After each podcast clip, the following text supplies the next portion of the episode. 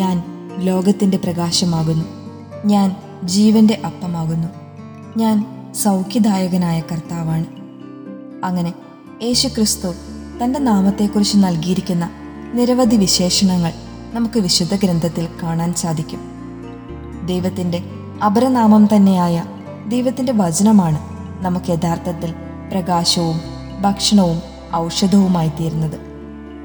വചനം പ്രഘോഷിക്കപ്പെടുമ്പോൾ അത് ലോകത്തിന് മുഴുവനും പ്രകാശമാകുന്നുവെന്നും വചനം ധ്യാനിക്കുമ്പോൾ അത് നമ്മുടെ ആത്മാവിനുള്ള ഭക്ഷണമായി തീരുമെന്നും വചനത്തിനായി യാചിക്കുമ്പോൾ അത് നമ്മുടെ വേദനകളെ ഉണക്കുന്ന ഔഷധമായി തീരുമെന്നും വിശുദ്ധ ബർനാഡ് നമ്മെ പഠിപ്പിക്കുന്നുണ്ട്.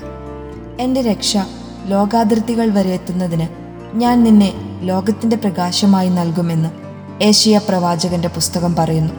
പ്രകാശത്തിൻ്റെ പ്രത്യേകത അത് കടന്നു ചെല്ലുന്നിടത്ത് അപ്പോൾ തന്നെ പ്രകാശമായി മാറും എന്നതാണ്.